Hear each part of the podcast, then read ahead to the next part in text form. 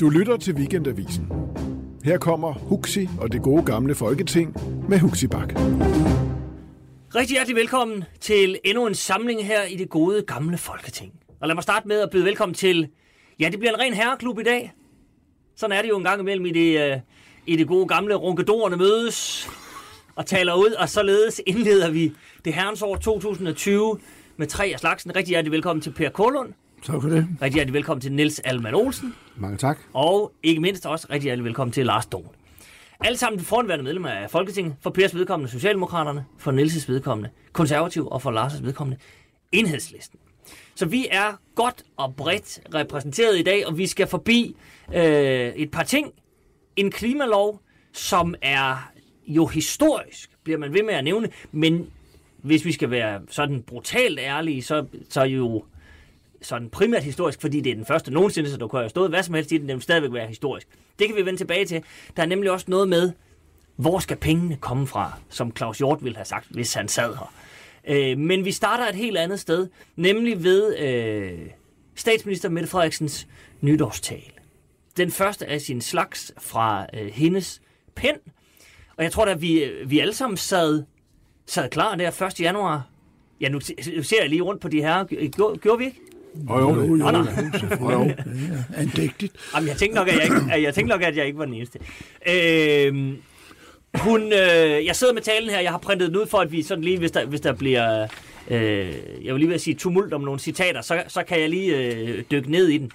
Øh, der kom jo det sådan sædvanlige øh, stammedans om, at nogen synes, den var for, for dårlig, og nogen synes, den var helt perfekt, og der manglede noget, og, der, den, og det ene og det andet. Det var sådan det, det, det traditionelle. Men øh, Per Kålund, skal vi ikke starte over hos dig? Du er jo trods alt øh, Socialdemokraten, og det er sådan... Hvad mener du med trods alt? ja, vil du være godt ord igen. Du er Socialdemokrat. Øh, så det, nej, det vil frem til, det var, at det er jo... Det ved ikke, om man kan sige det sådan, men kan man sige, at det er mere din statsminister? Det er i hvert fald en statsminister for dit parti. Nu skal Ja, jeg på med... det er jeg enig i, det er jeg enig i. Godt. Så langt, så godt. Øh, hvordan synes du, hun klarede det? Og så, øh, jo, hun klarede det jo udmærket. Hun har i hvert fald fået sat en, øh, en dagsorden. Det kan der ikke have nogen tvivl om. Nej, det... Men øh, den var jo også utraditionel, og der manglede måske lidt sådan om visse andre områder, og så jeg kunne godt tænke mig, have tænkt mig at høre noget om Antarktis og Grønland og alt mm. det der, øh, som foregår øh, meget intensivt. Men øh, det var ligesom udladt, det var jo børnene, der, der, der tog dagsordenen, var jeg lige ved at sige, med vel tre fjerdedel, eller i hvert fald godt halvdelen af, af talen. Jeg tror, at tre fjerdedel er, er tættere på. Ja, ikke? Jo. Og, øh, og, og det er der også, det, det er noget, alle kan erklære sig enige i, at øh, vores børn skal have det godt, og fremtiden, og, mm. og mange andre ting. Sandt? Men, øh, men øh, det, det, og, og det emne gjorde hun vel, vel meget godt, men øh, som sagt, jeg kunne godt have tænkt mig også et par andre emner, der ja. ligesom skulle have været pegede lidt på og kiggede lidt ud i fremtiden, men øh, det må så komme ved en anden lejlighed. Det kan være, hun er der til næste år. så samler hun op. Men, men, men lad os, vi skal snakke øh, grundigt om det med, med, med børnene. Det er jo en stil, hun har lagt frem, ikke blot ved øh, den her nytårstale, men det her med børnenes statsminister var jo også Ja, ja. før valgkampen, og det er noget, der har ligget hende på sinde i mange år, hvis man sådan Også på, også på over de store møder i Socialdemokratiet har det jo også været et, et Til emne, kongresserne der er har der er oppe. nævnt. Ja, ja, kongressen og så videre. Så der, der har det været oppe, ikke? Og, og det synes jeg også er i orden. Jeg synes, øh, det er jo et, et enormt, øh, hvor jeg lige vil sige, farligt område at gå ind på, forstået på den måde, at der er så mange meninger og så mange synspunkter på det her. Og de er jo også kommet op af skyttegravene alle sammen, ikke sandt? Ja. Socialrådgiver og psykologer og skolefolk og, og forældrerepræsentanter, jeg ved ikke hvad, alle mulige er jo kommet på barrikaderne ja. her, ikke? Og, og jeg synes nok, og så øh, min egen erfaring også på området, fordi øh, amterne i sin tid havde jo ganske meget at gøre med, øh, med de øh, vanskelige børn, havde nær sagt, mm. øh, positivt ment, øh, altså forstået på den måde, at øh, der var en lang række institutioner med, med forskellige indhold, og øh, øh det, det lærte mig da, at øh, det er et meget, meget broget område ja. at gå ud i. Og, Jamen lad os, lad, os, øh, lad os lige gemme, øh, for jeg kan love dig, at vi kommer, vi kommer ned i, i materien på ja. det her. For som, for, som du selv siger, det er Altså, jeg tror godt, jeg vil våge pelsen at sige, det, det er et farligt land at betræde. Ja, der, er, der, er, der er miner. Der, der, det er mineret område, det er det. Ja. Men jeg vil bare lige høre øh, både Lars og Niels, men, men, men Niels øh, til en start. Sådan overordnet. Det er jo første gang, hun skal holde en nytårstale. Øh, hvad, hvad var dit indtryk, da du sad tilbage? Jamen, jeg havde et øh, godt indtryk af, af Mette Frederiksens tale. Jeg synes, at, at hun, øh, hun var sig selv hun virker meget autentisk, når hun øh, sidder der. Det er jo ikke for hende en nem opgave for første gang. Øh, men man kan mærke hendes erfaring. Man kan mærke, at hun er i, øh, som vi siger, i synk med sig selv. Det er utrolig væsentligt, at Danmark har en leder og en statsminister, der ikke, hvor man har indtryk af, at det her det er noget, hun lige har fået stukket i, øh, i ærmet af en embedsmand. Mm. Altså, det synes jeg er meget tiltalende. Og øh, så kan man sige, at hun vælger så børnetemaet, jo, men ret beset er det jo også et vigtigt tema, fordi alt starter med, at vi har næste generation godt på vej. Og, øh, og det forklarer hun jo, at øh, det betyder noget for hende. Hun understreger sine tidligere meldinger om det. Der, hvor, hvor man selvfølgelig kan gå ind og så begynde at prikke den, ud over alle faggrupperne, de kommer jo, fordi hu er det vores, og er der nu noget, der sker fra det område, og flytter vi noget, og tvangsfjernelse osv. Der, hvor jeg synes, den halter lidt for mig, det er, det er børnene, men det er vores børn. Hvad med dine børn, underforstået naboens børn? Hvad med flygtningebørnene? Mm-hmm. Hvad med, altså, hendes, hendes øh, line der holder ikke 100%, fordi det er, hun mener, vores børn. Og så siger hun jo, ja, men vi skal også turde tage opgør med med, med de børn, hvor, hvor det, altså det hun mener, det er de fremmede børn, øh, dem kommer vi til også gå ind og tage hånd om, men det er stadigvæk vores børn her i landet. Mm-hmm. Men det er klart, det åbner jo et spørgsmålstegn, eller hvis man vil være lidt mere hård, en kynisk flanke i forhold til, når der så står små børn uden for vores land og skal have hjælp. Kan I huske, hvilken ballade det gav at få en en eneste fra en flygtningelejr op. Mm-hmm. Så der kommer hun i konflikt, så vidt jeg kan se. Ja, men det, det er bestemt også et hjørne, vi skal forbi. Øh, jeg, jeg, jeg, jeg, jeg vender lige tilbage til, til citatet. Der er nemlig noget med, med berøringsangst og andre kulturer og sådan noget, hun, som hun lige sådan øh, ja. berører, berører, man så må sige. Lars Don, sådan helt overordnet indtryk, hvis Jamen, vi lige starter der. Og så... Jeg, jeg er faktisk rigtig enig med, øh, med øh, med det, der er sagt omkring, at, at hun er en meget autentisk person. Altså, det hun siger, det er ikke fordi, at øh, det er der nogen, der har skrevet ned for hende. Mm. I hvert fald ikke det hele. Øh, det er rart at møde et, et, et menneske, som, som vil det der. At vi så kan diskutere, om det, hun melder hårdest ud på, for eksempel tvangsanbringelse, det kan aldrig blive et mål. Øh, og der, der må jeg sige, at, at øh, der er jeg meget uenig med hende. Øh, det undrer mig også lidt, at øh, dagen for inden var hun i det store tv, og så bliver hun spurgt om, er talen skrevet, for hun ville ikke røbe, hvad der stod. Det kan jeg godt forstå. Det måtte man vente med. Er talen skrevet? Ja, det er den. Øh, jamen, så siger hun, og der er nogle af de udenrigspolitiske ting, dem skal vi lige have korrigeret, sådan så der ikke står nogen fejl. Men som Per er inde på, der kommer jo ikke rigtig noget om det udenrigspolitiske. de, de er jo til synligheden blevet korrigeret helt ud. Og, og jeg, jeg synes jo, at man skal være meget hårde hjerte lige efter jul og ved et årsskifte og overse, at der er 135.000 syre på flugt, som ikke aner, hvor de skal være. Hvordan kan man undgå at, at tage det med i sådan en tale? Der har vi øh, som mennesker et, et ansvar. Mm. Der, der, er, der er nogle udladelsessynder der, som øh, ikke er forkyndet, mm. synes jeg. Men vi har med en ægte person, og sådan har jeg også mødt hende i Folketinget. Så, ja. Men Lars må, må, må jeg spørge dig sådan i forhold til... Du sidder jo, og jeg ved godt, du ikke sådan repræsenterer partiet på den måde længere jo, men, men set fra enhedslistens øh, øh plads, når der er, det er jo sådan, det er den statsminister, I har støttet, I har skrevet under på det her forståelsespapir og sådan noget var det øh, tænkt, tror du, at man sidder i partiet og tænker, det, det er jo sgu meget godt det der. Vi kan sådan set støtte op om det der, så er der nogle ting, der må, vi savnede osv. osv. Men sådan helt overordnet, der er vi, øh, der er vi på lange stræk med på den øh, nytårstale, der blev meldt ud der, og den, hvad skal man sige, linje, der blev lagt. Ja, det med at prioritere børnene. Men altså, vi har jo... Øh, hun nævner også et par andre ting, bandekriminalitet. Og, øh, men vi har jo også... Øh, altså, skal vi ikke have genoprettet det her velfærdssamfund? Hun bruger et udtryk, som jeg ikke er, er så vild med. Det der med, at øh, når der er et eller andet galt, så, så svarer man, vi vil gøre det endnu bedre i fremtiden. Jamen, der var jo noget galt. Og der er jo noget galt med vores... Øh, der er jo voldsom ubalance i vores sociale ulighed, som vokser og vokser. Mm. Øh, og, og jamen, var det ikke også noget for en, en, øh, en ny retning i Danmark at tage med i sin tale? Jeg synes, jeg synes der var meget padlen i den tale der. Men selve indholdet om, øh, at øh, børnenes ret og øh, øh, børnesagen, jamen, den er vi jo fuldstændig enige i. Vi vil så bare gå langt videre, end, mm. øh, end, end Socialdemokraterne til synligheden er parat til. Ja. Men så lad os, øh, lad os komme til børn, og jeg, jeg kan bare lige starte med bare lige at tage en, en, en lille overflyvning, fordi det er nemlig rigtigt, der var sådan i store træk ikke andet end børn. Altså hun starter, hun indleder med at sige, at nu er det 100 år siden Sønderjylland blev genforenet med Danmark. Øh, og det, det er meget kort. Og så kommer der børn, børn, børn, børn, børn, børn, børn meget længe. Øh, og det skal ikke lyde som om, at, at hun bare sådan japper igennem det. Det var bare Eller, ligesom- eller du er imod børn. så kommer der, nej, nej, nej, præcis, men det vender vi også lige tilbage til om, om, i den udmelding. Så er der lige et lille bitte kapitel om det her med tidlig tilbagetrækning. Hun får ikke nævnt Arne, men han lurer mellem linjerne. Han er der. Øh, så er der et, øh, en lille bid om klima, den vender vi tilbage til, kan jeg forsikre jer. Og så, øh, Også noget om tryghed. Og så er der nemlig en lille smule om øh, overvågning og tryghed. Ja. Og der var faktisk ikke så meget om overvågning, men der er, der er en enkelt linje, som jeg vil løbe forbi jer senere.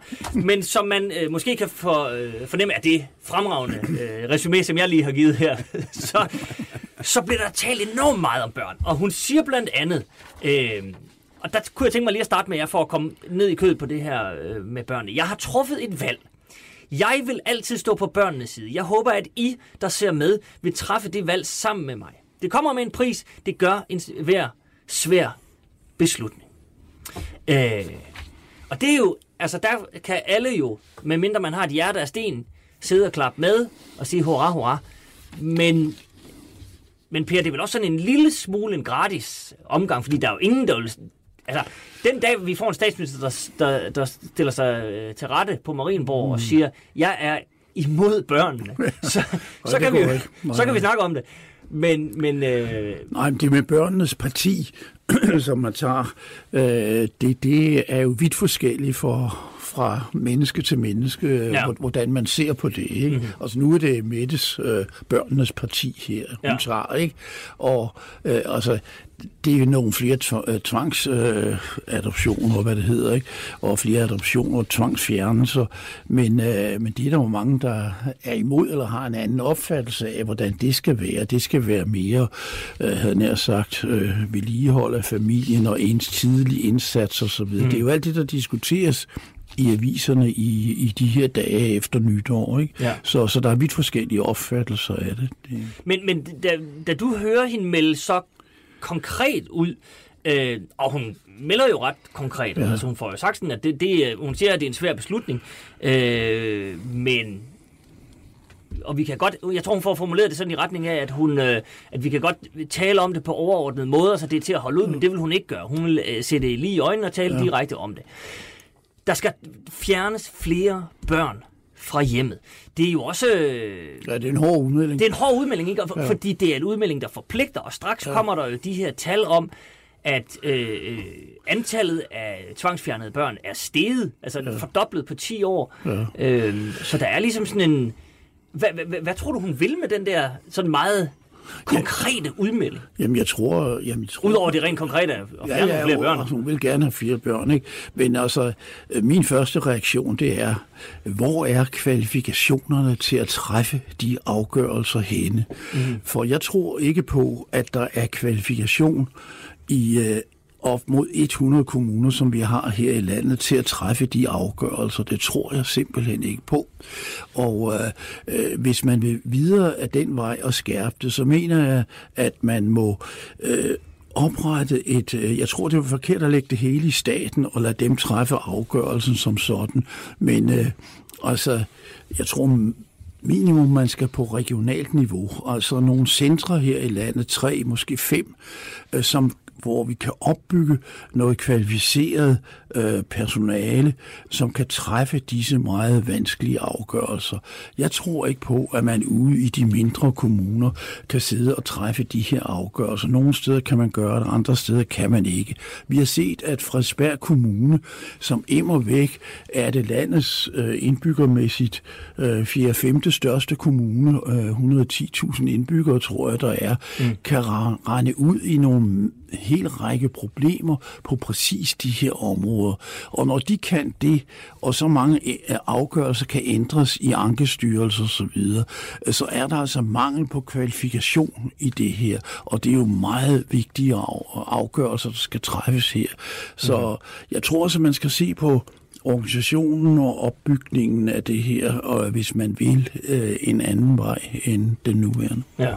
Lars Dohn, hvordan vil enhedslisten øh, se på det, hvis Mette Frederiksen, som, og det kan man jo godt fornemme, at den her nytårstale ligesom er startskud til en lidt større plan, der skal udrulles på det her område. Hvis nu der kommer noget af det Per øh, vi taler om her, regionale centre, sådan, hvad skal man sige, det, det bliver jo sådan nogle tvangsfjernelsescentre, det lyder voldsomt, men, men hvor man samler kompetencerne og siger, der skal tvangsfjernes flere, og nu selv laver vi en indsats på det. Hvordan vil man, man øh, se på det? det? Det tror jeg, vi vil være øh, ret så enige i. Hvis vi kigger lidt øh, historisk på det, der er nogen af os, der kan huske den der kommunalreform. Øh, hvad er det, 13 år siden? Ja, 7. 2007, 2007 ja. ja. Og øh, jamen, der advarede vi jo. Socialdemokraterne var heller ikke med på øh, den kommunalreform. Fordi de, der betalte, det var jo de svage øh, og de handicappede. Og der nedlagde man jo en hel række øh, amtslige øh, institutioner, hvor man havde opbygget know-how gennem øh, masser af år og nogle ordentlige standarder. Så trak kommunerne øh, børnene og de handicappede hjem, og nu står vi så med en langt, langt ringere standard. Og noget af det, man skal, hvis vi skal styrke øh, de svage børn, jamen så, så skal de jo have et langt bedre og langt mere stabilt tilbud. Der skal supervision til. Det er jo ikke nok at have en, øh, en, en, øh, en familie, der tager ansvaret. De skal da også rustes til det. De skal også have en ordentlig løn for det. Herning har lige halveret lønnen for, øhm, for, for, for de familier, der, der tager de svage børn. Mm. Øh, vi skal have ja, vi skal opruste øh, på området, og jeg tror, at hele børnepolitikken, altså jeg er faktisk blevet lidt fan af kristendemokraternes familiepolitik her på det seneste. Det skal jo ikke sige for højt til møderne, du. Nej, nej, og det tør jeg heller ikke. Men, men her i sådan en lille radio, der tør jeg godt. Ja, ja, ja, det er, det er godt. Øh, jeg, jeg tror, vores øh, ansvar for børn og deres, øh, det, at, at børnene får mulighed for at, at, at få et, en grundfæstning i familien, det, det har vi overset. Det har vi ikke været dygtige nok mm. til. Men, men stikker det ikke lodret imod, hvad Socialdemokraterne rent faktisk vil? Altså tvangsfjerne flere og sige, jamen vi skal sætte hurtigere ind, fordi de familier, hvor vi kan se, det begynder at, at, at skride, og en familie, der muligvis ikke kan tage sig af deres egne børn, der skal vi øh, slå hårdere til. Ja, det, tidligere til. Ja, det er sådan ligesom om, man vil straffe øh, de forældre. Det, det handler om, er jo at understøtte... Og det, det, er, jo, det er jo perspektivet, om man ser på det. Om man vil straffe forældrene eller, eller hjælpe børnene. Det er jo to sider af samme okay, ja. i, i virkeligheden. Øh, nu har der været en del artikler om det her emne siden. Øh, jeg lagde meget mærke til en, en kvinde i omkring 35 år, som skrev i Politiken forleden der om sin egen opvækst, hvor hun sagde, det, der ville øh, have hjulpet mig i min situation, det var, at min mor havde fået nogle flere penge, så der kunne komme mad i køleskabet, øh, havde fået noget hjælp til øh, at sørge for, at der ikke var beskidt i huset, øh, nogle flere penge, så, vi, så jeg kunne have penge med til, øh, til, til fødselsdagsgaver i, i klassen osv. Mm. Så, så meget af det handler også om sociale ting, og vi må ikke øh, underkende det der med, øh, tilknytningen til forældrene. Vi kan jo se med alle de udsendelser om adoptionsbørn, hvordan de bruger så meget energi på at søge tilbage til, hvad jeg kommer fra. Mm-hmm. Ja. Niels Alman, hvad, sådan, sådan en, en større plan for, for tvangsfjernelser? Ja, altså når jeg, når jeg virkelig går tilbage til, til nytårsaften, så vil jeg også sige, det der sker, det er, at proportionen er ikke helt på plads. Altså, det er få hundrede børn, trods alt, der bliver tvangsfjernet i Danmark. Og når hun så stiller billedet op, som jeg er på børnenes side, så laver hun jo en modsætning til 99 procent af de danske forældre. De er altså også på deres børns side. Altså forældre er jo optaget af deres børns liv og skæbne og tag fra morgen til aften, døgnet rundt, til de nærmest øh, falder i graven, ikke også? Og derfor skaber hun jo en mistanke om, at det her handlede måske ikke helt så meget om børnene, som det handlede om Mette. Jeg er på børnenes side. Og så kommer min næste, gentager mit næste kritikpunkt. Ja, på vores børns side. Det er ikke på alle børns side. Udsagnet er forkert. Jeg gentager. Det udsagn, hun siger, hun er på børns, børns side, og jeg er på børnenes side, det er jo ikke rigtigt. Det er kun visse børns side. Så derfor er proportionerne ikke helt i orden. Og når det så er sagt, sympati for, at man taler næste generations trivsel og alt det der, selvfølgelig. Men jeg vil sige, det er altså 80-20-reglen her. Det er 80 procent i nytårstalen, og så kom der 20 procent om alt muligt andet. Jeg vil have lagt ned i en 20 procents kasse, og så brugt 80 procent, doseret det noget bedre. Mm. Men, øh, men det ændrer ikke på, at jeg er meget tilfreds med det, det samlede indtryk, og jeg synes, hun, hun gør godt indtryk. Øh, men det er klart, hun skal lige lære det, vil jeg sige, til næste gang, at hun må ikke lade sig, hun må heller ikke lade sig tage så meget med, at hun glemmer øh, de væsentlige ting. Per pegede helt rigtigt på de ny, den nye situation deroppe nordpå i den anden del af kongeriget, som jo nu bærer Danmark, hvor det før var Danmark, der bare er kongeriget. Nu er det Grønland, der bærer kongeriget. Tag lige den. Men Alman Olsen, er der, er der ikke noget sådan, hvis man sådan øh, kynisk strategisk ser på det, mm. så er der vel noget fornuft i at gøre, som øh, Lars Dohn også var inde på, nemlig, nemlig det her med, at Mette Frederiksen siger, der er lige nogle udenrigspolitiske ting, vi lige skal have, have rettet lidt til, og hvis man lige pludselig kan se, en situation i Arktis og Grønland, som er sådan en lille smule spejret, og man skal lige træde varsom. Der er kinesere på Færøerne med hele det der Huawei-cirkus og 5G-netværk. Der er russere, der vil alt muligt mærkeligt. Der er Trump, der vil købe Grønland, og de skal lige ja. sondere terrænet. Der er øh, en, en, øh, en, en situation i Iran, Irak, øh, USA, som er i, i, ja, i bedste fald volatil, og Jeppe Kofod aner jo ikke, hvad han skal gribe og gøre. Nogle af de skriftlige svar, jeg har set fra ham, er jo tenderende til volapyk, som, hvor man tænker, at det er fordi, de aner simpelthen ikke lige, hvor de skal sætte deres ben i den her situation, fordi det også er ret komplekst. Er der nogen grund til at tage det med i nytårstale, hvis, hvis det bare bliver sådan lidt ja. kuk, kuk, Ja. Vi kan godt lide Grønland. Iran, ja. det er nogle skiderikker. Ved du, hvorfor der er noget vigtigt i at tage de der meget, meget store, de store linjer op til historien? Hvorfor det er vigtigt? Det er jo præcis det, vi sidder og savner, at vi ikke gjorde i 30'erne. Den her avis, alle andre aviser, de skrev jo med. De kritiserede jo ikke tyskerne. De var jo slet ikke over de udviklinger. Vi, det, det hele blev pakket ind i, at alt er en kompliceret problemstilling, og så kan vi snakke om vores lille jordbærhave. Fordi så går det nok. Danmark hygger sig i smug når Danmark har så høj en placering i det internationale samfund i dag, og også i Washington, er det jo netop på grund af Grønland. Og derfor, som Per sagde også før, det er helt rigtigt, den burde have været frem. En af de vigtige ting, jeg kan godt se det, du siger, at der er rigtig mange ting at tage stilling til, men det er jo ikke noget, man siger, vi er en ny regering, huha, det kan vi ikke lige overskue, vi holder mund om det. Nej, det er, jo, det er også der, man skal træde i karakter, og det kommer hun jo også til. Jeg er helt tryg ved, at hun også skal håndtere øh, den krise, der nu står omkring ørerne på os med Iran øh, i forhold til NATO osv., det skal hun nok håndtere ordentligt. Men, men, men det er klart, i nytårstal, som vi sidder her og prøver at analysere mm. lidt på, der, der fylder det der med, med, med, med børnene altså for meget. Øh, fordi det, det er ligesom med til at sige, jeg, altså, jeg er børnenes, jeg er den gode, og de der grumme forældre, mange af dem rundt omkring, de er ikke de gode. Dem skal vi have hue have. Mm. Altså, så jeg synes øh, på den måde, lige det der med børnene fik for meget. Så Per, det her med børnene som og hvis man sådan læser tilbage på, hvad hun har sagt, så, og der kan man jo gå altså både 10 og 15 år tilbage og se, at hun faktisk går meget op i det her ja, med børn. det er en hjertesag. Ja. Det må, ja, det, og det var det, jeg skulle til at spørge om. Altså, er det, er det, skal hun være varsom i forhold til, at, at hun hurtigt kan blive...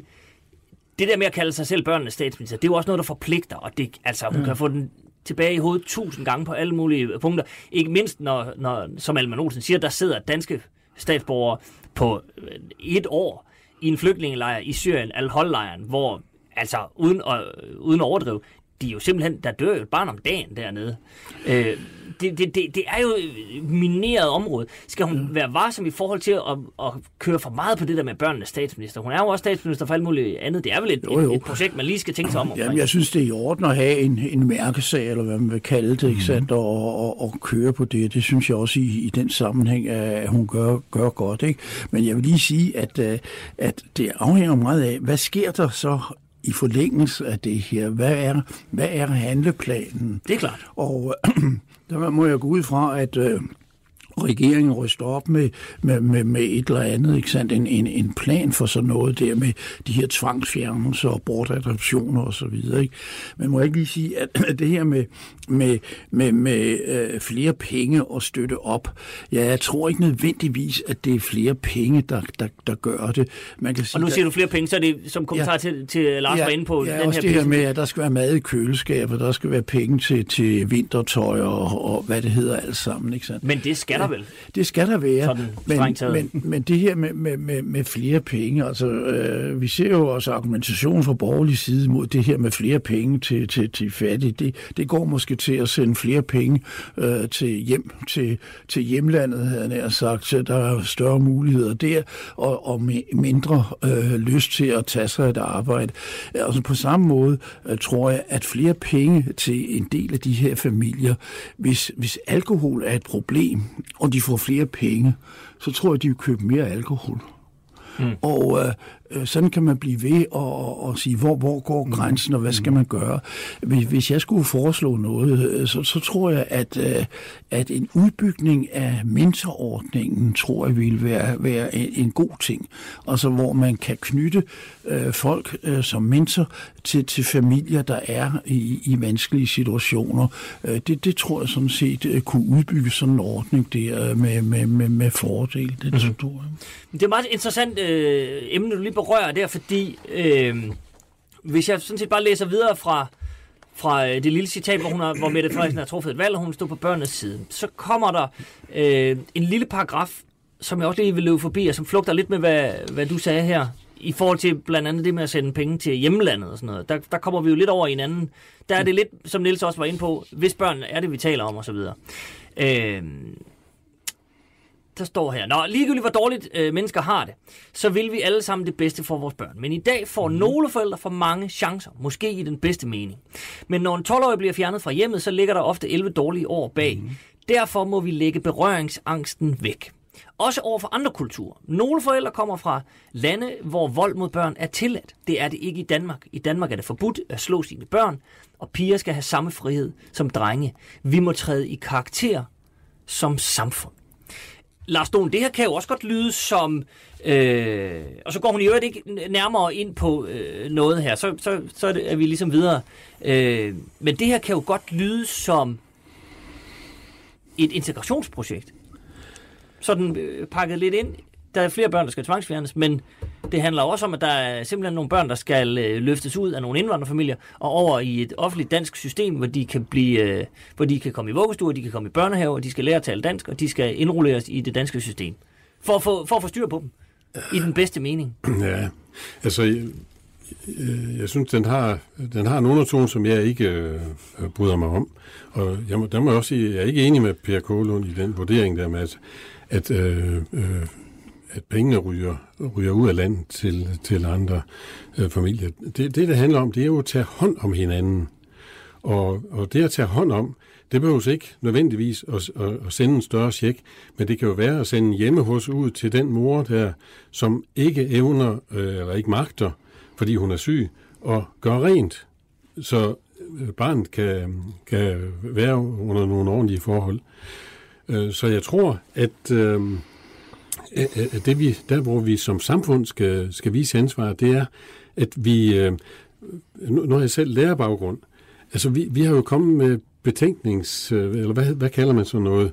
Øhm, Høringssvar og... ja, Eller hvordan? vi er gået til skolelederen, vi skulle gå til skolelederen, vi måtte ikke gå direkte til kommunen. Nå, på den, den måde, ja. Den ene gang efter den anden, at nu ser vi noget her, der er en, der ikke har madpakke med, der er en, der ikke møder til tiden, ja. øh, der er en, hvor vi, der kan måske være et eller andet med, og det var, øh, sådan noget er ikke kun i indvandrerfamilier. Mm.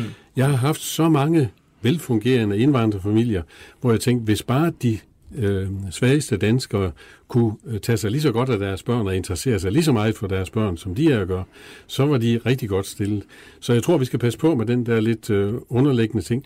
Træk, nej, lad os trække dem tættere til os. Lad os lade være med at lave ghetto-lovgivning og rive 11.000 øh, boliger ned og flytte lige så mange mennesker, som der bor i Hobro, et helt andet sted. Det er at skabe fjendskab og ondskab i samfundet. Så derfor lad os, øh, lad os samle os og lad os øh, sætte et sikkerhedsnet under, øh, under de svage danskere. Mm. Det, det er det, der er opgaven for en, en rød regering. Jamen, jeg, jeg sad lige frem og, og jublede, da Lars talte om det der med ghettoen, fordi det er jo et himmelråbende modstridende, at man siger, nu skal vi passe på, på børn. Jeg er børnenes minister. Men ved du hvad, Abdul? Dit kvarter, det udnævner vi til sådan en andenrangskvarter. kvarter. Du bor jo i en ghetto, Abdul. Og du bliver nok slået på, Abdul. Nu skal du høre, Abdul, nu kommer vi lige med det og det og det og det og det. Hvad er det for noget? Og så, og så var jeg ved at næsten ej, det er jeg ikke ved, jeg kan ikke blive overrasket over Dansk Folkeparti ret meget mere. Men da de så stod lige efter, lige efter den her nytårstale, og himlede imod hele det her, og børnene, og nu er det nærmest dem, der var børnenes svar til, jamen herregud, det er jo der Arnestedet ligger til det der forfærdelige ghetto-tænkning. Ghetto, det er noget, der, det var noget, vi havde i Warszawa, jødernes ghetto, det kommer derfra. Og så taler man, heldigvis bliver det udfaset forhåbentlig nu, men den der sætning med, det kommer dermed i sin tale, den er lidt i familie med det der. Man begynder sådan at, det må os -agtige. Altså, det der, ja, vi skal også turde sige tingene direkte. Hvor har hun fra, at, at muslimske forældre banker deres børn morgen middag aften? Hvor er videnskabeligt belæg for det? Der er der nogle tilfælde, men det er der også ved alle mulige andre danskers børn. Det er der noget, der foregår i alle samfundslag. Det kan da også være i Nordsjælland, hvor, hvor forældrene de løber til fest hver weekend, og der får de en på skallen. Altså, hvad er det for noget at prøve at lave den der undertone? Og der skal hun selvfølgelig passe på. Jeg ved godt, hvorfor hun gør det. Fordi hun vil gerne holde på de der Dansk Folkeparti. Hun sikrer, at de ikke smutter baglæns. Og, øhm, og det gør hun sådan set jo så ret effektivt. Det er det eneste positive ved det, kan man sige. Og Mette Frederiksen har jo ret i, at, øh, der er jo en anden kultur, også med hensyn til børneopdragelse og familiekultur osv. i indvandrerkredse. Det kan være, at de har tættere familiemønster. Ja, det kan det, og der kan, være, og der kan godt ses nogle positive ting i det her, givetvis, og mm. der mhm. kan sammenlignes med nogle danskere osv.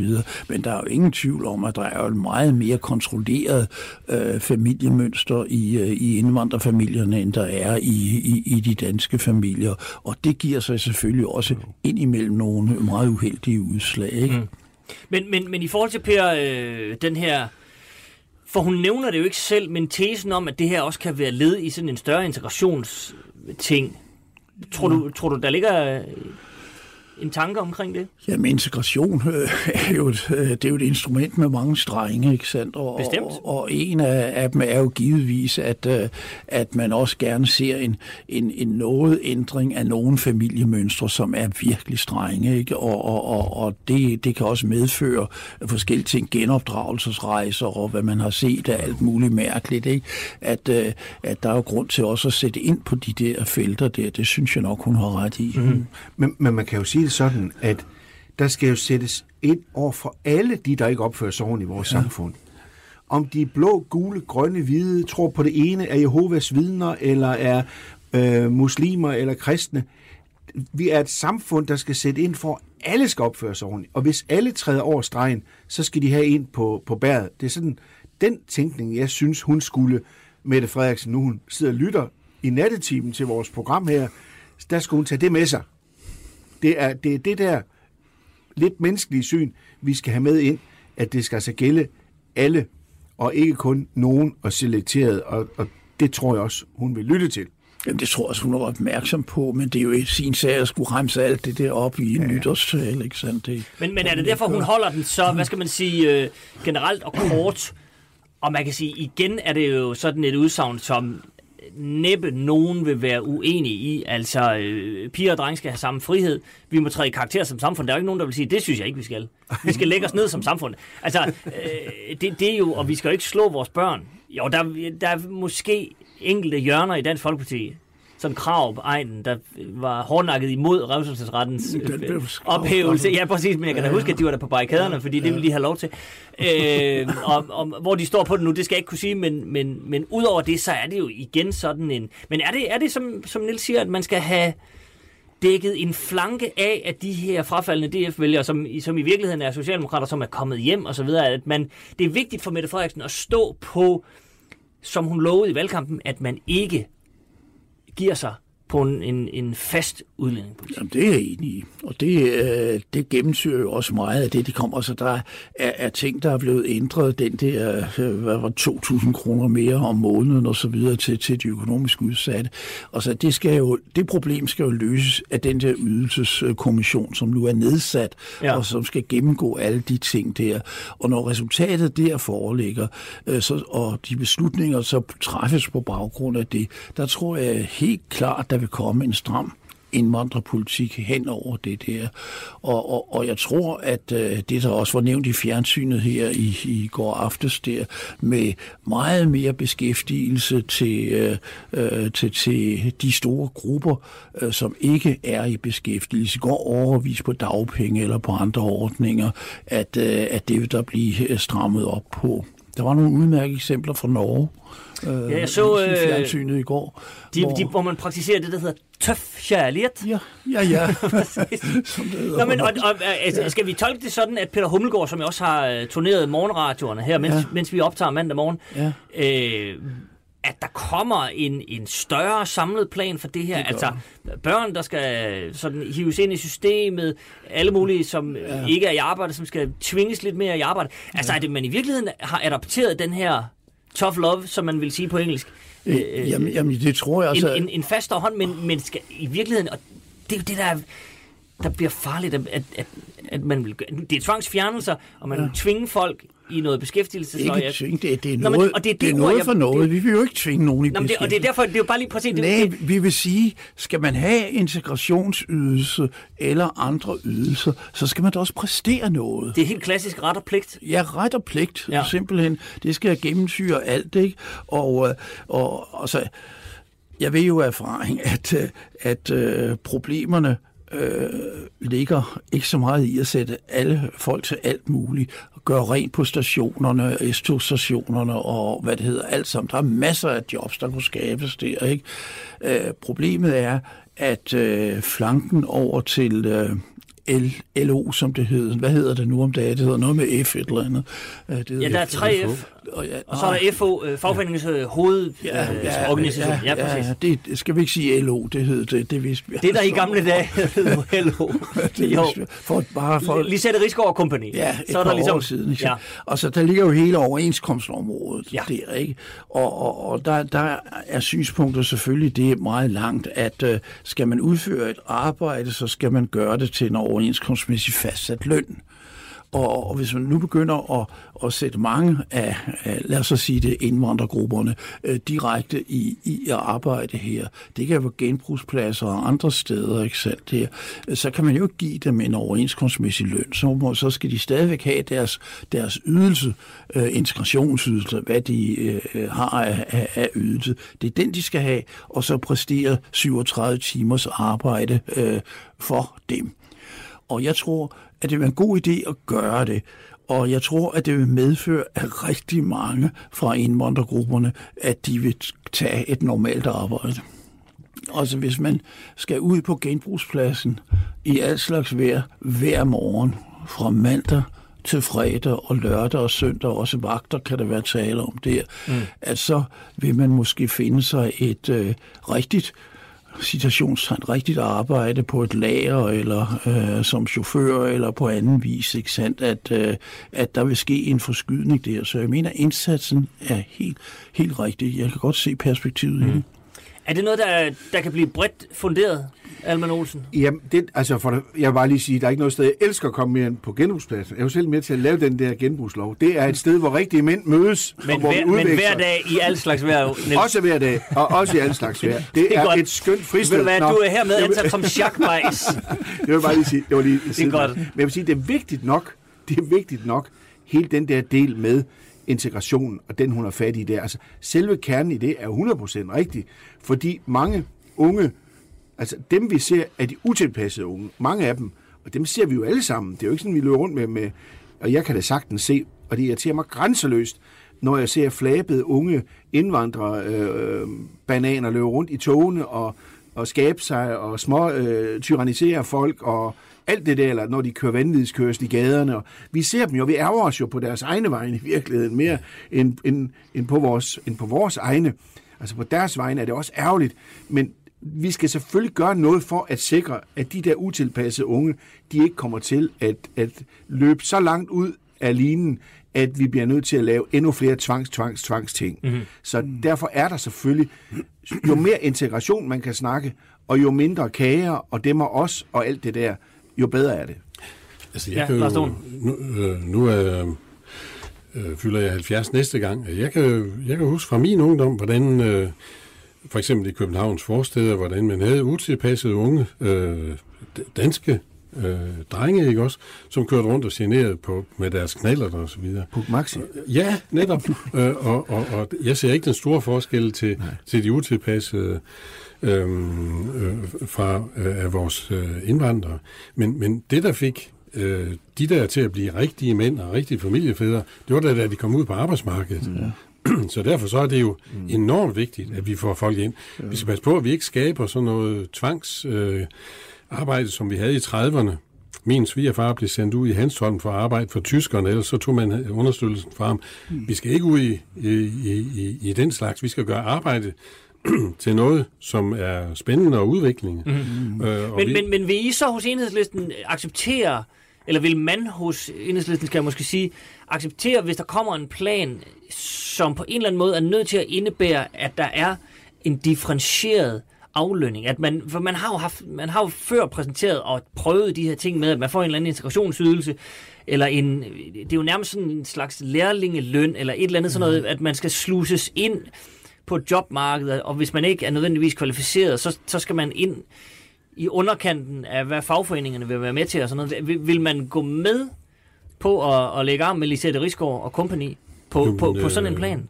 Når vi hører erhvervslivet, så står de og ikke kan få arbejdskraft. Jamen, hvad er problemet så? Handler det ikke om, øh, en gang imellem, så kommer der sådan en arbejdsgiver, som fortæller, jeg kan ikke få nogen ansat i mit gartneri.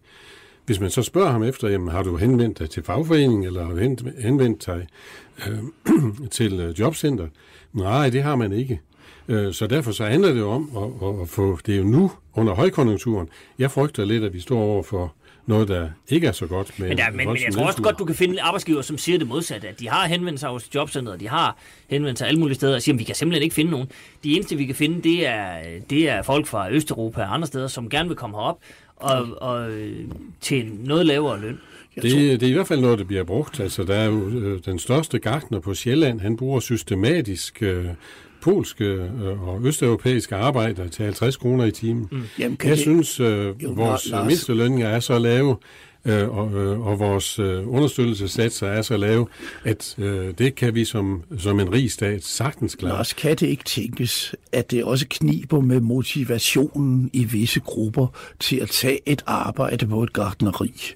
Og så er det lettere at gå derhjemme og få en undersøgelse eller dagpenge osv., og så indrette sin tilværelse efter det, frem for at gå ud på et gardneri i alt slags muligt vejr, regnvejr og, og, og halvkulde og solskidsvarme og så videre. Ikke? Så kan man sidde hjemme øh, i, i boligen og, og, og, og have det godt og lunt, og så have altså indrette sin tilværelse efter den rimelige gode understøttelsesordning, vi har på forskellige vis. Jeg stiller bare som spørgsmålstegn, jeg kender jo ikke svaret på det.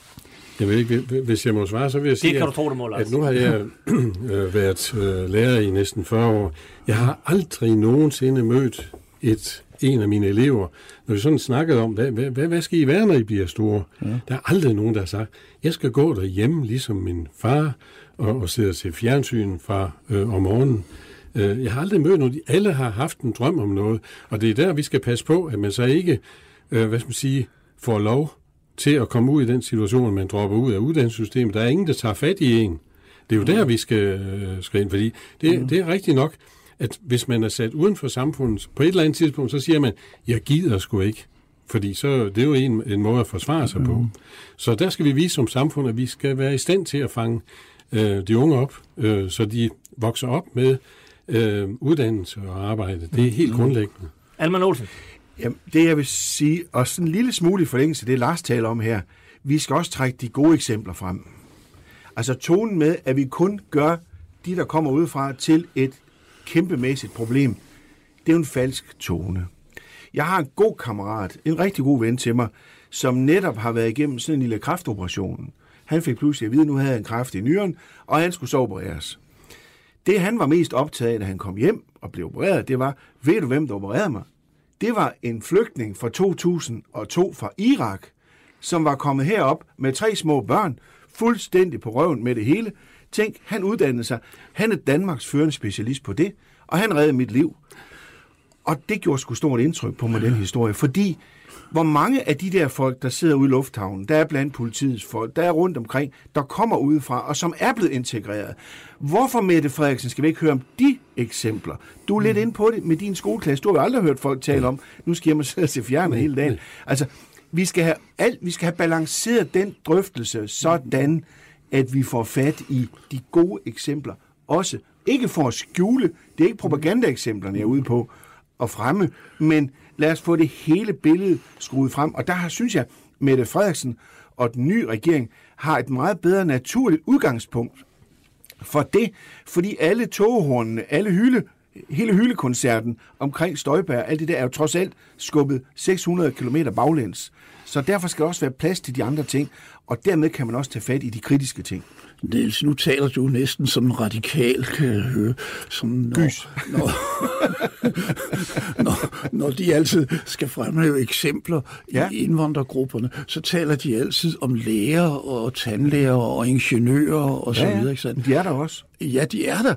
Det er heldigvis, der er de der ikke. Men det er jo ikke den store procentdel af den gruppe Ej, men der. jeg synes, vel? eksemplerne hører til. Ja, med? og jeg er enig, at det er også godt, at eksemplerne kommer ja. frem, og dem skal vi have, ikke sandt? Men det efterlader alligevel en stor gruppe, som hverken har Jo, jo. uddannelse og så Ja. videre, ikke sandt? Det, det der, men det, det er en anden sag. Okay. Jeg, jeg vil øh, tillade mig de her og, og konkludere, at øh, mellem linjerne i den her nytårstale, der ligger der også en eller anden form for integrationsplan, som vil blive øh, rullet ud her mm. i de kommende uger. Det bliver spændende med børn, det bliver spændende med, Jeg havde, ellers, nytilkommende. jeg havde altså en lille beretning fra det virkelige liv. Per, om- den må du altid om, komme med. Om, om genbrugspladser, ikke? Det var en lille Ja. genbrug, og Ja. det, der foregik. Åh. Og mændene, der snakker sammen derude, Ja. ikke? Jo. Og jeg var også på en gen, det kommer jo ofte, ikke? Sådan også på en genbrugsplads, ikke? Ja. Og så snakkede jeg, men gud, det var op til et, et kommunevalg og så videre. Og, og, og, og så, så siger jeg, vi stod og snakkede om forskellige, så, så, ja, så var der, øh, så var der, enhedslisten stiller jo ikke op her i, i kommunen, så, så altså, det var mærkeligt. Der var en eller anden idiot, der havde glemt at tidsfristen for indsendelse af, af, af, af den her øh, meddelelse. Der er jo skarpt klokkeslæt, ikke sandt? Og Ja, ja, han var kommet en halv time for sent og så videre, ikke? Og det er egentlig ikke noget. Og så, så, så siger han, Nå ja, siger han så, den idiot, det var mig, sagde han så. så, så der fik jeg snakket med enhedsliste mand ude på genbrugspladsen. Så du er, er du blevet persona non grata Ja. derude, efter det der? Nej, nej, vi snakkede fint videre. Nå, det er godt. God historie. Det er godt. Det er godt. Se, så vil jeg lige øh, øh, komme videre i øh, nytårstalen, fordi der, er, der var et lille bitte afsnit, øh, som handlede... Ja, i virkeligheden var, startede det som en lille hyldest til øh, det danske politi, øh, og den startede sådan her. For få uger siden viste politiet igen sit værd. Flere blev anholdt, mistænkt for at planlægge terror. Vores myndigheder skal have de bedste redskaber. Derfor skal vi sætte hårdt ind mod bandekriminalitet, skærpe straffen for vanvidskørsel i gaderne og give strengere straffe til fremmedkrigere, der har vendt Danmark ryggen. Vi skal være overvågne, beskytte vores tryghed og dermed vores frihed. Og det var sådan set det. Øh, og det er den sidste, jeg lige vil, øh, vil, vil, vil vende med jer. Vi skal være overvågne, beskytte vores øh, tryghed og dermed vores frihed. Der kommer sådan et lille ekko af Nick Hækkerup og hans øh, mere overvågning er lige ved mere, mere frihed. Og det er vel det, hun siger, Niels Alman her. Jo, jo. At, at øh, vend jer til det, der kommer mere overvågning. Ja. Og det er for jeres egen skyld, I bliver mere trygge, så længe vi kan se jer. Så, ved vi, så, så holder vi øje med jer, og så kan I være helt rolige, fordi vi gør ikke noget. Ja. Eller, Men... eller overfortolker jeg her. Nej, det gør du ikke. Og, og Nick Hækkerup kom jo også forfærdeligt galt afsted med den der tale, han lavede i Folketinget, og jeg tror, det største bifald, øh, Ellemann Jensen fik på, øh, på de radikals nytårsarrangement her i weekenden, det var, da han sagde, det er dog det, noget af det dummeste, jeg har hørt en minister sige i lang tid. Der, der klappede de. Og det er det jo også. Lad os sige, det var... Fordi du kan ikke, du kan ikke prøve at, at, at, at tale vand op af vægge ved at tale om, at øh, når vi overvåger, og dermed øh, de facto mister du din frihed, så får du mere frihed. Altså, det er jo det rene nonsens. Sanden er den, at for at bevare vores frihed, har vi nogle mennesker omkring os, nogle organisationer, nogle lande, nogen, der vil os det dårligt, som bruger det fri vestlige samfund til at smadre det indenfra med. Det er klart, så langt, så godt. Det vil sige, at vi skal gøre alt, hvad vi kan for at sikre og beskytte vores fri vestlige demokrati. Hvorfor? Fordi pludselig er det her ikke mere, så er totalitære kræfter taget over. I den ene eller den anden eller tredje form. Så der skal passes på en højrefløj og en venstrefløj og en overfløj og en underfløj. Alt det der. Mm. Men hvis det går derhen, at du tror på, at du kan bruge teknologien til øh, ren efterretningsarbejde. Det er jo et værktøj, som efterretningsfolkene kan bruge til at efterforske nogle ting, der, når de er sket. Men vi skal jo sætte alt ind på, at tingene ikke sker.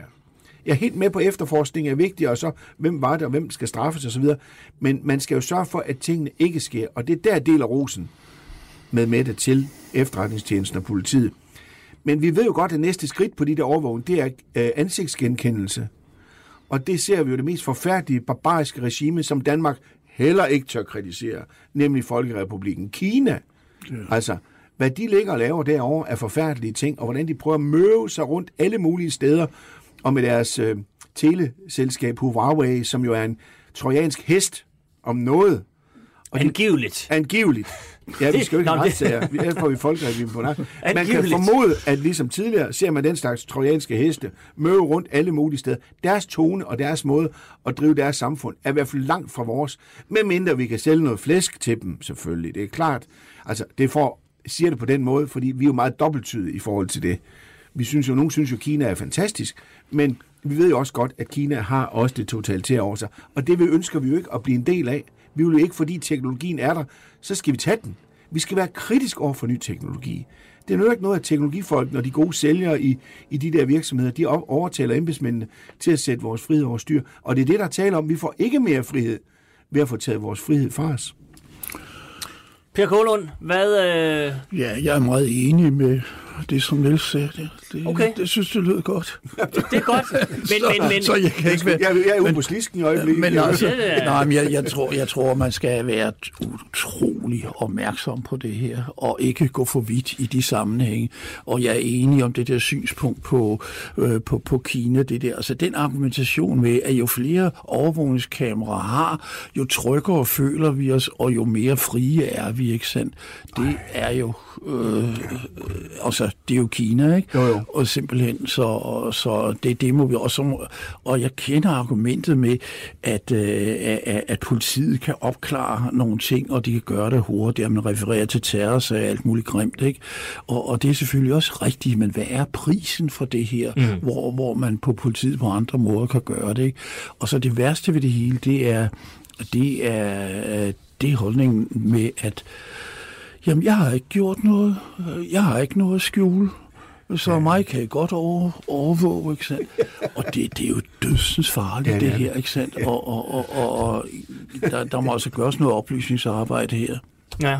Jeg tror, jeg, tror jeg, jeg har nævnt citatet før i dette program, men altså det, det svarer jo lidt til, at uh, Edward Snowden, den berømte whistleblower, som man i, så i øvrigt kan mene om, hvad man vil, men han sagde på et tidspunkt, at det her med at sige, at jeg har ikke noget med overvågning, fordi jeg har ikke noget at skjule, svarer til, at man afskaffer, afskaffer ytringsfriheden, fordi man synes, man har ikke noget at sige. altså det er jo...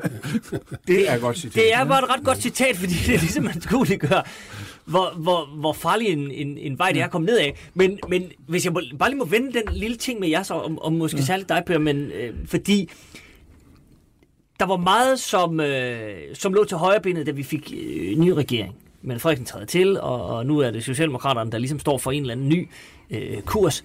Men at man gik så hårdt til stålet på lige nøjagtigt det her med, med, med overvågning og sådan noget, det kom faktisk bag på mig. Altså, da Nick Hagerup står og holder det her møde i, øh, i øh, jeg tror, øh, om det er en penta eller en oktagon hos politiet, det kan jeg faktisk ikke lige helt huske, men han, da han står der og, og, og nævner, at nu kommer der altså mere overvågning, Nu får den, øh, nu får den fuld drøn. Ja, ja. Det overraskede mig en lille smule. Kom det bag på dig også, at, øh, at det var jer, Socialdemokrater, der skulle, øh, der skulle komme med den udmelding? Ja, det må jeg indrømme, det gjorde det der gjorde det. og så for at sige det lige ud, øh, jeg synes, vi skal være øh, meget opmærksom på at beskytte vores frihed og vores ytringsfrihed osv. Og jeg kan nævne et andet område, som jeg også ser med lidt frygt på. Det er, øh, det er alle de her, hvad hedder de der gentester og, og så videre, hvor politiet tager, hvad hedder de der spor, man... DNA. DNA. Øh, Man vil lave DNA-register ja, og så videre. Ja, og der, der, øh, der er det sådan, at øh, det amerikanske forsvarsministerium, Pentagon, de har nu udsendt til alle deres folk i, i det amerikanske militære system der, at det her med at tage sådan en test, som man kan gøre for en rimelig billig penge, og få analyseret ens... Øh, Ja, det kan man jo gøre på internettet. Man kan lige sende Ja. et hår til et laboratorium i et eller andet ja, sted. Ja, og- og, og slægtshistorie og så videre, ikke sandt? Det siger de, de har ikke forbudt det, men de fraråder det på det bestemte. Og det gør de for at beskytte deres personal, fordi øh, nu kan man finde kvartfædre og ottendelsfædre, og jeg ved ikke hvad, i forskellige sammenhænge, og match og så videre, ikke sandt? Og, og, og det er en risiko i sig selv. Den næste risiko er, at de her firmaer, som er jo private firmaer, der tager de her test, ikke sandt? de opbygger selvfølgelig en DNA-bank. Mm. Og så hvis øh, øh, Nils, du går ind og får taget sådan en gentest i det der amerikanske system der, ikke sandt? Og, og, og du får at vide, at du har nogle onkler og tanter et eller andet sted og så videre, ikke sandt? Det kan være meget godt, og det har man så betalt en billig penge for, ikke sandt? Men den test, den opbevarer de jo i en bank. De smider den jo ikke i skraldespanden bagefter. De opbevarer den. Og der ved man nu, at der er medicinalfirmaer, store firmaer, der går ind og køber de her banker. Mm. Med alle disse oplysninger, ja. og kan ligge og lege med dem på forskellige vis Facebook og så videre. Ikke sandt? ja. Og det er et enormt farligt område at gå ind på. Og i parentes bemærket, så er der altså halvanden million amerikanere, der foreløbig har taget mm. denne her frivillige test. Og der er også danskere, der er begyndt at gøre det. Mm. Så tillykke med fremtiden. ja. Jamen, det skal du sige til din egen regering. Ja, Ja, det var også henvendt til dem. ja, ja, ja, det ja, op. nå, det er godt. Det er godt. Det er godt. Jamen, jeg sender jo altid den her til... Jo, men har Dansk Folkeparti stillet forslag om, øh, at, at vi alle sammen skulle i sådan et register, så lettere oprette og opklare forbrydelser? Det har de jo stillet forslag om. Spørg Peter Skårup. Han stillet Peter om er 100% med på den. Ligesom han er med på ansigtsgenkendelse. Ja. Og Inger Støjberg er også med på ansigtsgenkendelse. Nick Hagerup har jo ligesom udtalt, at han vil hverken sige øh, ja eller nej, men han er som udgangspunkt med på at give politiet det, de gerne vil have. Og politiet vil gerne have ansigtsgenkendelse. Og så kan man jo så... Men, men, men det, der er et lille tema, eller der er et eller andet sådan fænomen i dansk politik, man skal være opmærksom på, og som regeringen og statsministeren skal være opmærksom på. Det er, hvis vi nu tager, der er to, vi tager to politikere eller ministertyper. Vi tager Hækkerup, og så for eksempel forsvarsministeren Bremsen. Den ene, den sidstnævnte, er fuldstændig uskrevet blad, og man sidder derhjemme og, gud, hvad siger hun nu, og har hun styr på elementerne osv. osv. Og det, vi må håbe, det går bedre fremover. Så har vi den anden minister, Nick Hækkerup, der er vant til tingene, der har prøvet det før, der har været femte generation i, i en, en politisk klan, kan det hele på den halve tid, og han banker med hovedet ind i det, vi kaldte, ja, jeg var i hvert fald med til at tale meget om det, dengang jeg sad i tinget for mange år siden, easygoing. Det er det værste fænomen. Det var det, der ramte Lars Lykke. Det var det, der ramte Arne Melcher, masser af andre politikere. Hvis de bliver ramt af det der easy going, altså sådan, det kan vi lige håndtere. Jeg kommer lige med en smart ind i Folketinget om det. Jeg kan lige styre det, vi kan, og embedsmændene. Det er forfærdeligt farligt. Og nogle af de der øhm, øh, meget såkaldt erfarne minister, det er dem, det rammer. Det er ikke altså dem, der tror, de kan styre elementerne. Og så falder de i sådan nogle ting, der virkelig kan skade en regering. Så det er sådan en lille tema, vi også brugte i gamle dage, når nogen de lavede virkelig nogle brøler, easy going, så øh, det var noget, vi brugte meget tid på. Mm. Og det øh, er et typisk eksempel, da jeg så det der, jeg tænkte, nå, der var lige sådan easy going. Man tænkte sig ikke ordentligt om. Det er bare en lille, en lille serviceoplysning. en lille serviceoplysning. Godt, jeg ved hvad, så vil vi øh, kaste os ud i vores sidste emne her, som på ingen måde er easy going. Det er nok noget af det sværeste going, man kan få going on, hvis vi skal blive i den jargon. Lille citat fra øh, nytårstalen, fordi det lige øh, fikst leder os over. Øhm, hen mod slutningen af, af talen kommer Mette Frederiksen også ind på øh, den nye klimalov, og selvfølgelig gør hun det, for den er jo øh, historisk på alle mulige måder. Og så siger hun, vores udledning af drivhusgasser skal ned, og vores natur skal have det bedre. Det kræver noget af os alle sammen. Vi ser ind i store forandringer i den måde, vi lever og producerer på. Vi skal træffe beslutningerne klogt, så de gavner også dansk erhvervsliv, beskæftigelsen og dansk økonomi, og uden at uligheden stiger. Den tror jeg var til dig, Lars. Øh, men handle, det skal vi. Det skylder vi den jordklode, vi kun har til låns. Igen en, øh, en sentens, som ingen jo stort set kan være uenig i. Der skal nok lige være enkelte øh, alternativister eller sådan noget. Nu, vi kan også lige vente med dig, Lars, fordi der er jo det her med, at øh, det skal også gavne øh, dansk erhvervsliv osv. osv. Øh, og det må ikke sådan rigtig øh, koste noget. Altså, hvordan skal det lykkes, Lars Don? De har kæmpe store ambitioner, og det må ikke sådan rigtig koste noget. Ja, jamen altså, først så skal vi glæde os over, at det lykkes at lave den her klimalov. Og det kan jeg love dig, det gør vi alle sammen, et, tror jeg. Et halvt år tilbage, så så, så, så det jo rigtig sort og træls ud. Mm-hmm. Nu er det trods alt lykkes, og det, det som øh, jeg er glad for, øh, også ved enhedslisten er meget glad for, det er, at det bliver svært at komme udenom det her. Der er så mange bindinger i den, at øh, man kan ikke sådan ligesom sige, nej, det vil vi ikke alligevel. Øh, at det så bliver rigtig svært, når man så kommer til de konkrete tiltag, det er noget helt andet. Jeg blev sådan lidt forskrækket over, når jeg i, i min kreds af dem, jeg sådan kender, de, øh, de er helt med på det med det, med, med, at vi skal, vi skal være om miljø, og vi skal i gang, og vi skulle have været i gang for længe siden. Men sådan en bemærkning som, jamen jeg vil da godt betale noget mere for en flybillet, det viser jo, at øh, de er jo ikke alle sammen parate til at, og, og, og ændre deres adfærd, øh, sådan så, så vi konkret kan skabe noget. Og derfor tror jeg også, at det bliver den svære politiske manøvre, at det her det kommer til at betyde noget for hver enkelt. Stille krav til hver enkelt dansker. Mm. Der, hvor jeg tror, vi virkelig kan, hvis vi er intelligente, det er ved at, at være foran med teknologien og, og udvikle arbejdspladser. Prøv at se, hvad der er udviklet allerede nu, og hvor, hvor godt vi er kørende på, på vind og sol. Over halvdelen af vores el kommer derfra. Så, så det, er jo, det er jo spørgsmål om at også få omstillet øh, vores erhvervsliv til at kunne, kunne øh, tage den her op. Og, og der, der synes jeg jo, der behøves ikke mange penge i det her. Vi sidder jo med så mange af de 2900 øh, milliarder, vi har i pensionsmilliarder. Øh, folk, der har øh, lidt penge på bogen, ikke også? Og nu, jeg har lige fået besked, nu skal jeg skulle til at betale for at have penge på bogen.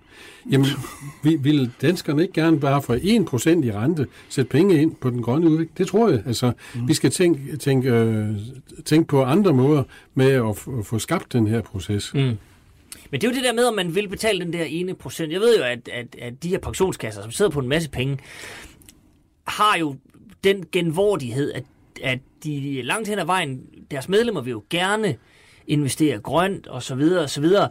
Men hvis, en, en, hvis pensionskasserne så siger til dem, det er rigtig fint, men vi er et sted nu, hvor grønne investeringer giver, ja vel, et afkast, men et mindre afkast, end hvis vi investerer traditionelt, som vi gør nu. Er I med på, at vi øh, omstiller til grønt, men det koster jer på pensionen? Altså det er jo jeres øh, pensionskroner i sidste ende, der vil blive måske lidt mindre.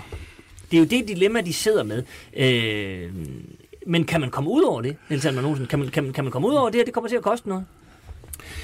Nej, det tror jeg ikke. Det her men... det er jo sådan en underlig, undskyld, jeg lige oprunder, men det er ja. bare fordi, det er, det er jo sådan en underlig uh, helgarderingsudtalelse, at vi vil det hele, og, og vi har kæmpe høje ambitioner, og bare roligt, det, det kommer ikke til at gøre ondt.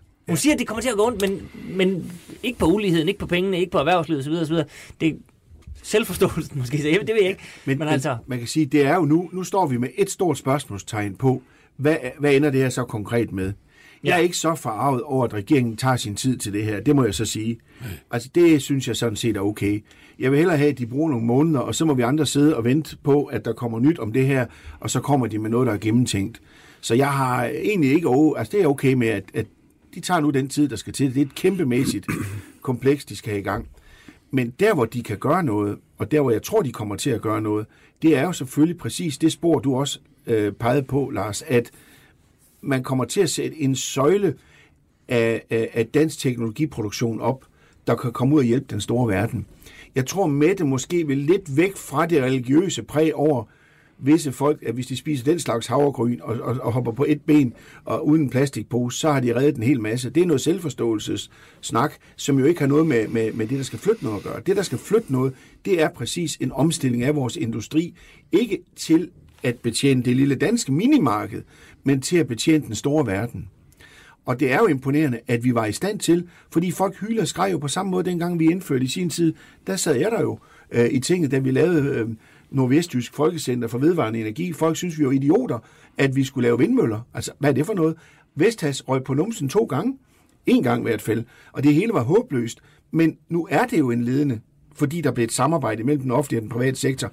Og det er klart, at her kan pensionskasserne da ikke undslå sig at gå ind og skal tage et ansvar. Jeg tror ikke, der vil blive lovgivning omkring det, men der bliver en appel til pensionskasserne om, at nogle af de midler, I har, skal være med til at løse tingene, men de vil også få en masse ud af det. Jeg tror, man skal se sådan på det, at pensionskasserne, de kan jo komme med lån, for eksempel, og de kan komme med, med nogle investeringer, så i stedet for, at de, skal, de bliver betalt tilbage over 7 år eller 17 år, så går det måske 20 år eller 25 år. Altså, de har masser af skruer at skrue på i de der kapitalkoncentrationer. Folkets penge, som jeg plejer at kalde pensionskassernes midler. Mm. så jeg tror også, det er den retning, hun vil gå. Og selvfølgelig vil der være noget med, at vi skal vende os til ikke at gøre dumme ting.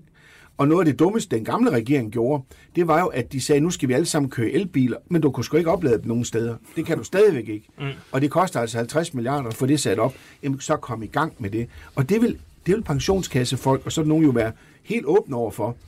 Jeg tror ikke, at bankerne gør så meget her. Jeg tror, det er samfundet og samfundets penge og de muligheder, vi selv har, der kan bringe os over i de der retninger. Og det bliver nogle kvantespring.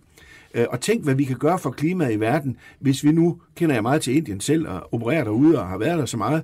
Tænk, hvis vi kunne gøre et eller andet yderligere for, at Bombays befolkning forurenede 3% mindre. Øh, vi vil gøre 10 gange mere, end at øh, droppe flyverne imellem Billund og København for eksempel. Mm-hmm. Så bare for at sige, der er så meget at gøre, og hun hun kommer, hun kommer antageligt med den der store pakke, som er afstemt med dansk industri øh, og med fagbevægelsen. Jeg tror, det bliver sådan noget, vi kommer til at se, at alle marcherer ind i takt og op på linje og siger, at det er det her, vi gør. Og så vil der selvfølgelig være nogle forskellige ting, vi andre, altså de dumme ting, vi selv går og gør, dem vil vi selvfølgelig blive bedt om ikke at gøre længere. Men Niels Hamel vil du ikke, Per, du skal, du skal få en kommentar om to sekunder. Jeg vil bare lige høre, i forhold til det der, så er det rent konkret. Da I sad tilbage i, det har været starten af 80'erne eller ja. sådan noget, det her nordvestjysk Folkecenter for, Folk, vedvarende Folkecenter for vedvarende energi. Ja. Og folk synes jo, er nogle idioter. Ja. Det har så vist sig på den lange bane at være en god idé. Og det er jo cirka samme sted, vi står nu. Der skal tages nogle tiltag, hvor antageligvis nogle mennesker vil sige, at I, I er jo nogle idioter. Hvorfor skal jeg betale for det her? Hvorfor skal jeg have det her stående i min have? Hvorfor skal jeg dit? Hvorfor skal jeg dat? Hvordan får man overbevist en befolkning om, at en i deres optik idiotisk beslutning er den rette, uden, og fordi det kan jo koste øh, genvalg og så videre. Det kræver jo et vist politisk mod at sige, nu sætter vi det her i søen, og det kræver også, at man, at man får man får måske endda skruet en klimalov sammen, som måske øh, jo, men, en stor del af befolkningen tænker, at den er fuldstændig idiotisk. Ja, men det tror... Og den skal sælges. Ja, men den skal hvordan, sælges. Hvordan gjorde I det? det? Jamen, hvordan solgte vi i gåsøjen at komme ind i fællesmarkedet? Det gjorde man jo dengang Socialdemokraterne og de borgerlige partier og fagbevægelsen og industrien, det samlede Danmark øh, gik ind på en række og lagde en fælles plan. Så lykkedes det, mm. og det kommer det også til her.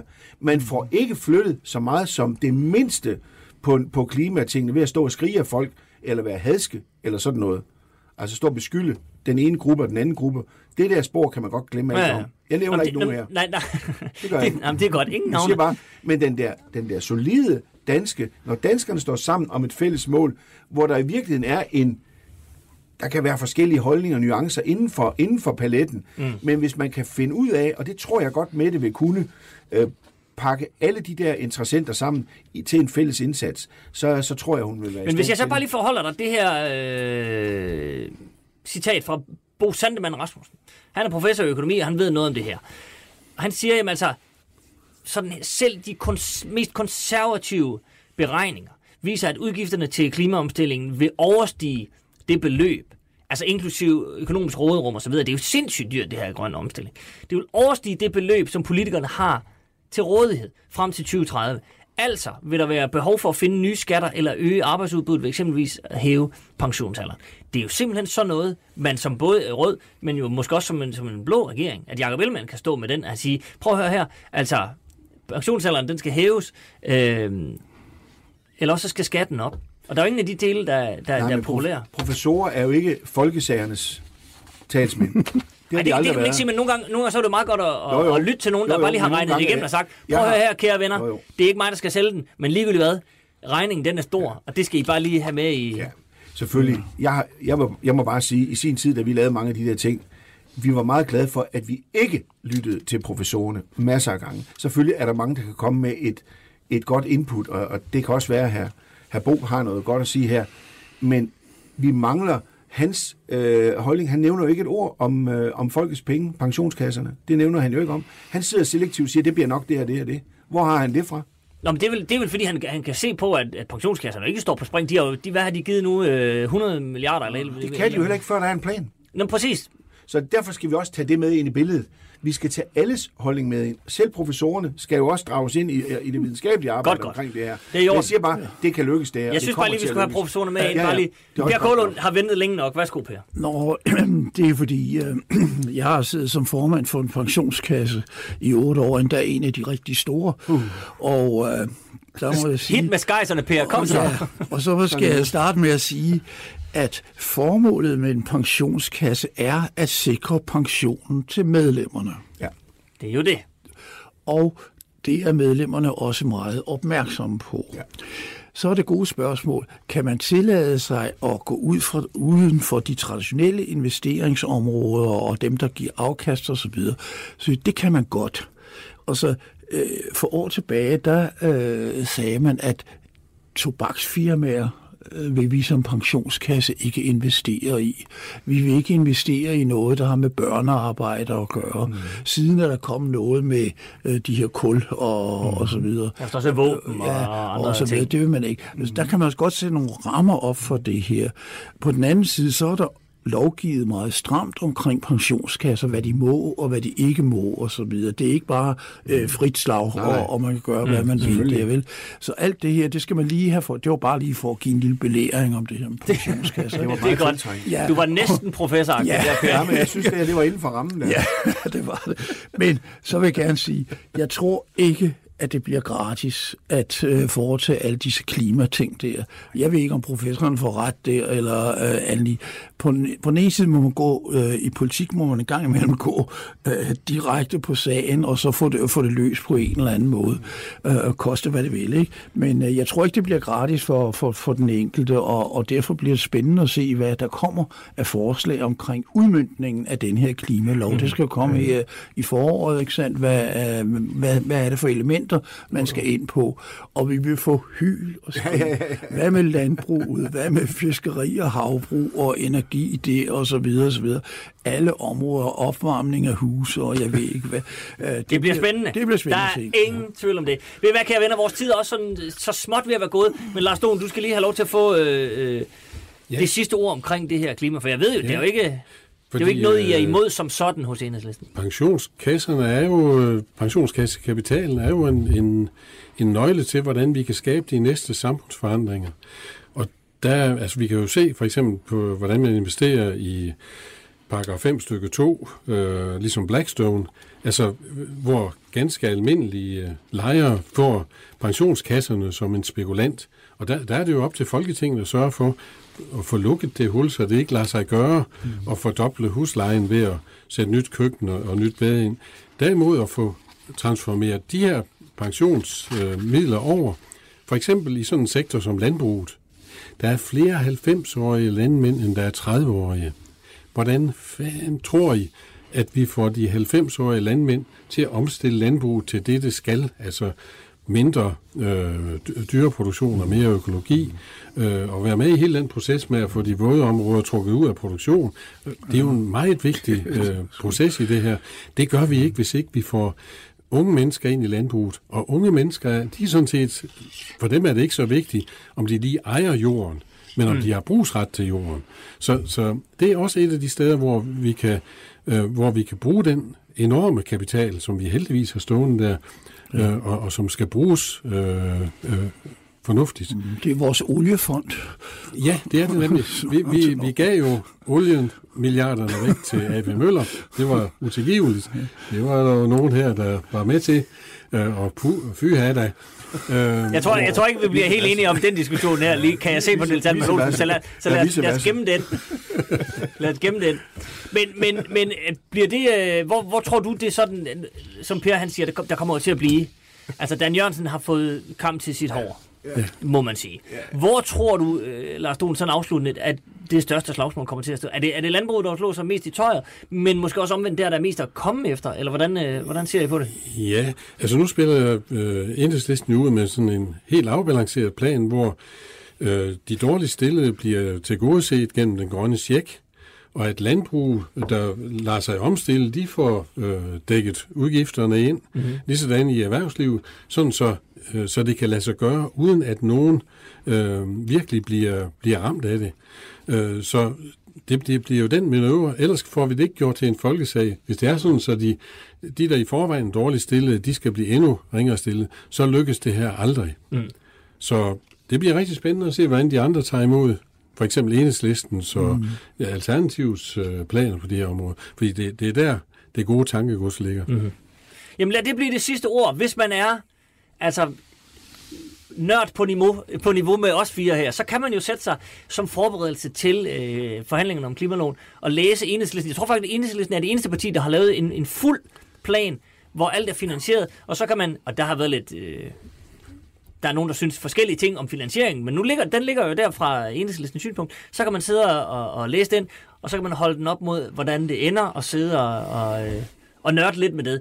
En gang en, øh, kan jeg, en ting kan jeg, øh, garantere, hedder det, og det er, at øh, vi tre, vi vil øh, ses igen på et eller andet tidspunkt.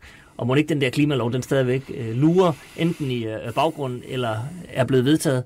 Og så, øh, så kan jeg garantere, at så får den et par ord med her fra det gode gamle folketing. Tusind tak til Lars Don, tak til Niels Anman Olsen, tak til Per Kålund.